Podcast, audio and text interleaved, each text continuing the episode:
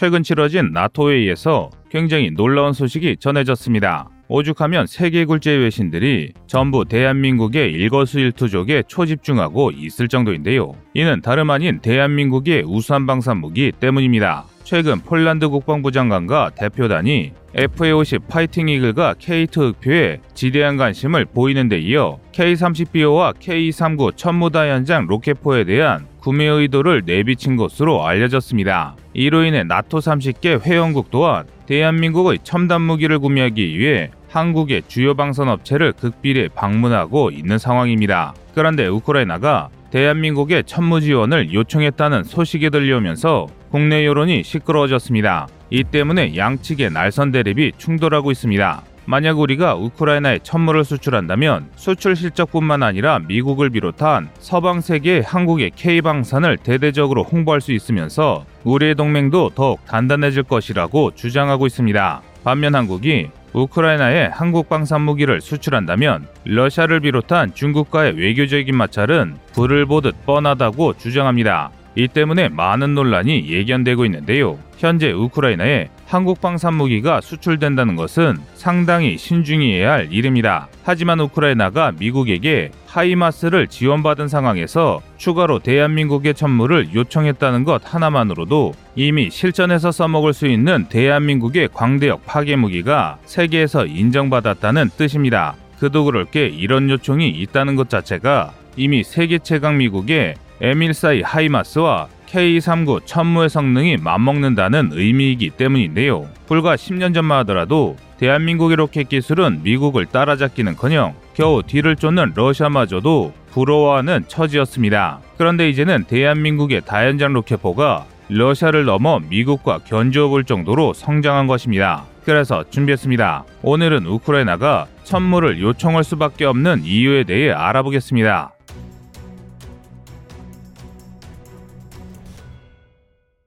서방의 무기를 지원받은 우크라이나의 본격적인 반격이 드디어 시작되었습니다. 다름 아닌 미국의 다연장 로켓포 하이마스 덕분인데요. 하이마스는 전폭 2.4m, 전장 7m, 무게는 16톤밖에 안 됩니다. MLRS의 무한궤도를 차륜으로 바꾸고 포대도 2개에서 1개로 줄인 경량화 버전으로 C130 전술 수송기에 2대씩 적재할 수 있습니다. 그리고 이 덕에 어느 곳이든 빠르게 전개할 수 있는 최강의 다연장 로켓포로 평가받고 있습니다. 그래서 미국의 영향력이 필요한 곳이라면 전 세계 어느 곳이든 신속하게 배치가 가능한데요. 그런데 작고 가벼운 몸체에도 불구하고 최대 사정거리 45km에 277mm M26 로켓을 단번에 6발까지 발사할 수 있습니다. 또한 최대 84km의 사거리를 갖는 GMLRS 유도 로켓까지 사용할 수 있어 적의 전략적 요충지에 확실하고 괴멸적인 피해를 줄 수 있는데요.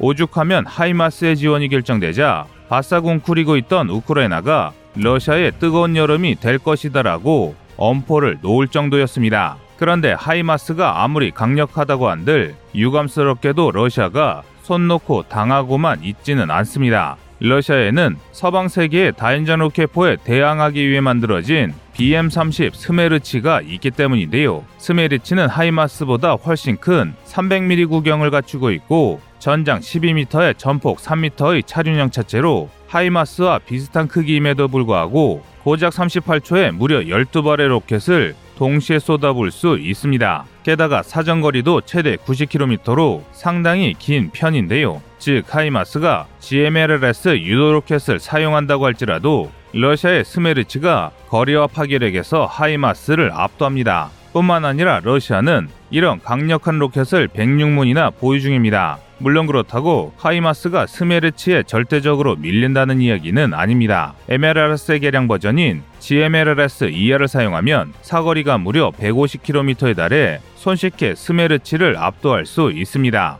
그리고 장탄수를 한 발로 줄이면 최대 300km의 사정거리를 갖춘 에이테캠스 지대지 미사일까지 사용할 수 있습니다. 그런데 이렇게 대단한 하이마스도 동북아시아에 오면 그저 그런 다연장 로켓 중 하나에 불과합니다. 그 이유는 바로 우리 국군의 최신의 국산 다연장 로켓인 K-239 천무가 있기 때문입니다. 2015년 전력화를 시작한 천무는 하이마스의 모체인 MLRS를 기반으로 만든 국산 다연장 로켓포인데요. 사실 천무는 미국이 MLRS 수출을 거부하자 한국에 남아있는 MLRS 로켓 포탄을 사용할 목적으로 개발한 미투 무기라 할 수 있습니다. 그런데 여기서 재밌는 것은 세계 최강의 광대형 무기를 일컫는 MLRS보다 더 뛰어난 무기 체계로 한국이 업그레이드해 개발했다는 것입니다. 이 때문에 대한민국의 천무는 압도적인 기술력으로 MLRS를 웃도는 성능을 발휘하고 있습니다. 우선 사격 반응 시간만 보더라도 MLRS는 93초나 걸리는 데 반해 천무는 유압식 구동 장치와 디지털 제어 시스템을 적용한 덕분에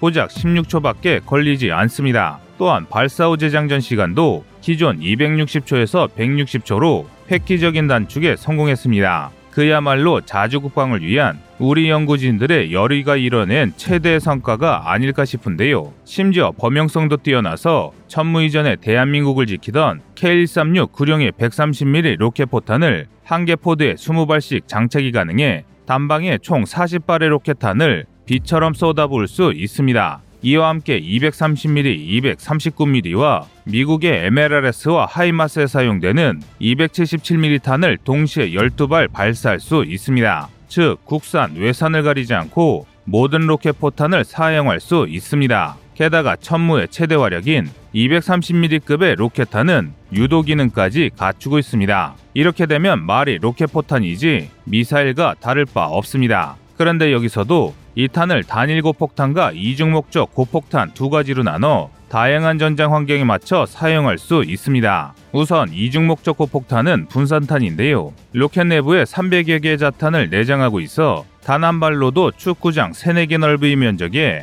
괴멸적인 타격을 가할 수 있습니다. 이는 적 배후기지, 기갑 차량, 공항 및 활주로, 레이더 기지 등 적의 핵심 전력을 무력화하는 데 특화되었습니다. 이런 이유 때문에 과거 걸프전에서 미국의 MLRS가 떴다 하면 해당 지역이 쑥대밭이 됐던 이유기도 한데요. 그런데 중국이 우리의 서해와 주요 지역을 직접 노리는 천인공노할 미친 짓을 자행하고 있습니다. 당장 중국의 무기 배치만 봐도 이를 확실히 알 수 있는데요. 사실 이렇게 된 데는 중국과 대만의 마찰로 사건이 발단됐습니다. 얼마 전 미국은 우크라이나 말고 다른 한 곳에도 하이마스와 에이테캠스 미사일 64발을 지원했습니다. 그 나라는 바로 대만입니다. 이는 러시아를 제치고 미국 최대적으로 급부상한 중국을 견제하기 위함이었는데요. 하이마스의 위력을 한 중국은 당연히 분노했습니다. 오죽하면 중국의 군사 전문가는 중국은 미국과 싸울 충분한 화력이 있다라고 호언장담할 정도였습니다.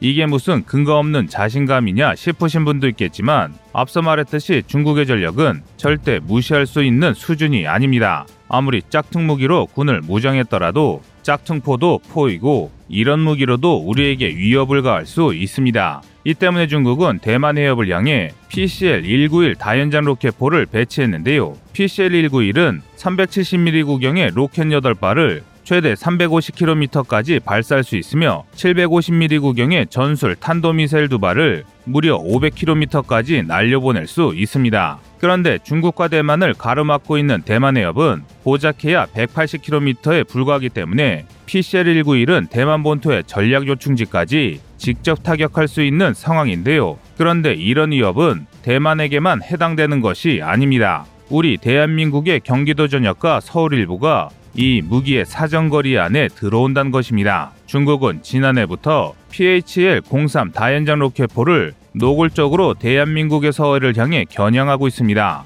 러시아의 스메르치의 카피 버전인 PHL-03은 최대 160km의 사정거리를 갖고 있는데요. 단 한 발의 로켓만으로도 축구장 두세 개 면적을 초토할 수 있는 강력한 화력을 보유하고 있습니다. 중국은 표면적으로는 미 해군 제7함대를 견제하기 위해서라고 주장하지만 사실 그 속내는 누가 봐도 대한민국의 제2함대를 노리고 있음을 알 수 있습니다. 대한민국 해군의 제2함대는 서해와 대한민국의 심장부인 수도권 해안을 방어하는 해군작전사령부 이하의 해역 함대입니다. 즉 한국의 핵심 요충지인 인천국제공항과 서울을 공격할 수 있다는 뜻입니다. 그런데 이 미사일이 위협적인 것이 음속에도 미치지 못하는 일반적인 대한 미사일과 달리 마 4에서 6 수준의 초음속인데다 한 번에 수십, 수백 발을 쏟아부을 수 있다는 것입니다. 여기서 더 충격적인 것은 현재로서 우리는 이런 무기를 제대로 방어하지 못하는 실정입니다. 아직 한국의 방공 요격 시스템인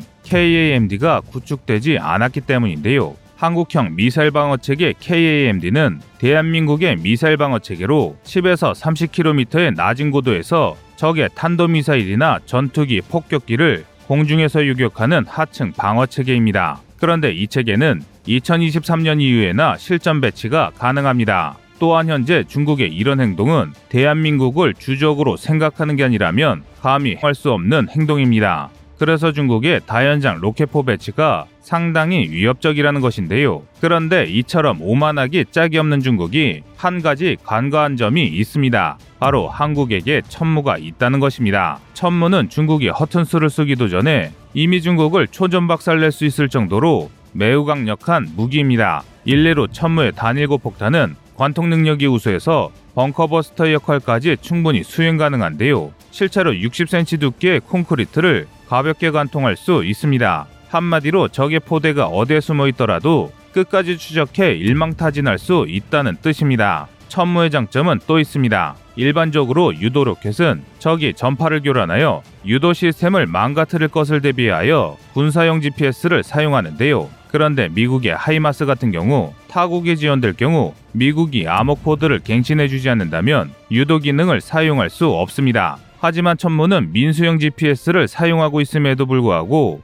대한민국 자체 기술로 개발에 성공한 항재밍 위성 항법 장치를 이용해 미국의 도움 없이도 완벽한 유도 성능을 유지할 수 있습니다. 또한 한국은 그동안 천무의 단점으로 지적됐던 짧은 사정거리를 개선하기 위해 239mm 로켓탄의 최대 사정거리를 2배 이상 늘린 200km급 로켓을 개발하고 있습니다. 이는 천무에서 발사된 로켓이 날아가면서 전방의 공기를 흡수하고 추진부에 공급하여 사거리를 비약적으로 증가시키는 기술로 새로운 다연장 로켓포를 개발하지 않고서도 빠른 기간 안에 중국의 위협에 직접적으로 대응할 수 있는 기술입니다. 또 이 기술은 현재 미국의 GMLRS ER과 유사한 기술로 알려져 있는데요. 때문에 국내 관련 업계에서는 미국에 좋은 선례가 있으므로 성공 가능성이 상당히 크다고 전망하고 있습니다. 이와 별개로 대한민국 국방부는 천무의 사거리 연장에 만족하지 않고 한국판 에이테캠스인 KTSSM2와 천무2를 개발하고 있습니다. 천무2는 pod에 장착되는 무장의 구경을 239mm에서 무려 400mm 수준까지 올렸습니다. 그 결과 한 개 pod에 두 발씩 총 4발의 400mm급 전술지대지 탄도미사일을 발사할 수 있습니다. 심지어 군은 이에 더해 사거리가 무려 290km에 달하는 600mm급 전술지대지 탄도미사일 KTSSM2까지 개발 중입니다. 이렇게 되면 천무 다연장 로켓에 총 두 발을 장착할 수 있는데요. 만약 천무2에 더해 KTSSM2까지 완성된다면 한국 포병 전력은 비약적으로 강화됩니다. 천무에 예정된 양산 수량은 300대로 알려져 있습니다. 이런 천무에 KTSSM2까지 장착하면 일시에 600발의 미사일을 쏠 수 있게 되는데요. 이 정도 화력이라면 그야말로 중국이 두려워하고 미국이 부러워할 정도로 강력한 포병 전력을 한국이 확보하게 되는 것입니다. 이상 꺼리투브였습니다. 안녕하세요. 꺼리투브입니다. 여러분의 가부나 성원에 힘입어 군사무기에 관심 없는 분들도 쉽게 이해하실 수 있는 대한민국의 육해공 군사무기의 숨은 비하 이야기를 책으로 엮었습니다. 하루 종일 검색해도 절대 찾을 수 없었던 비밀스러운 내용을 이제 책으로 만나보세요.